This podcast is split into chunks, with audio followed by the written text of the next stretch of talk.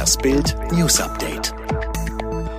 Die Flucht zweier gefährlicher Straftäter aus einer forensischen Klinik in N R W ist beendet. Die beiden hatten eine Geisel genommen, um aus der massiv gesicherten Forensik zu flüchten. Die Polizei kam ihnen aber über eine bekannte Kontaktadresse in Aachen auf die Spur. Zivilkräfte umstellten das Gebäude.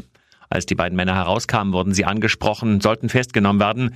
Doch die Gangster rannten sofort los, brachten auf dem Gehweg sogar noch eine Frau mit einem Messer in ihre Gewalt. Die Polizisten feuerten, einer der Männer wurde getroffen und schwer verletzt. Er starb nur wenig später im Krankenhaus. Der zweite soll leicht verletzt worden sein, er wurde festgenommen.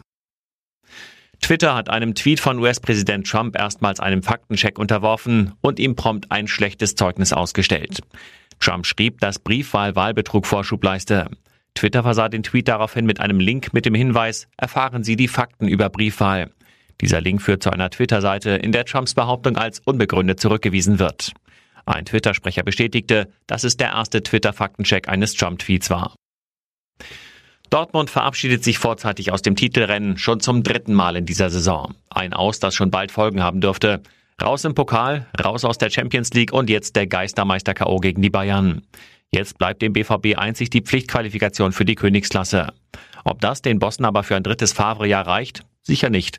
Favre ist kein Titeltrainer. Der Taktikexperte scheint sich selbst im Weg zu stehen. Zu scheu, zu unsicher, zu emotions- und mutlos.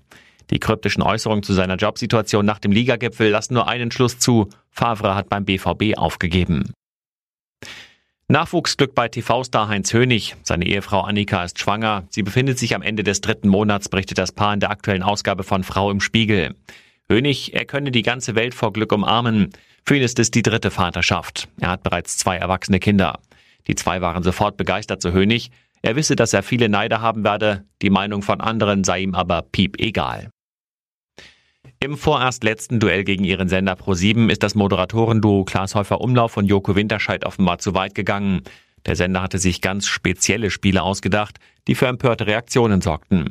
Beim Spiel Aushalten musste das Moderatorenduo mal wieder zeigen, dass es genau das kann. So musste Klaas es aushalten, dass ihm Salzsäure über die Hand getröpfelt wurde. Er schrie vor Schmerzen.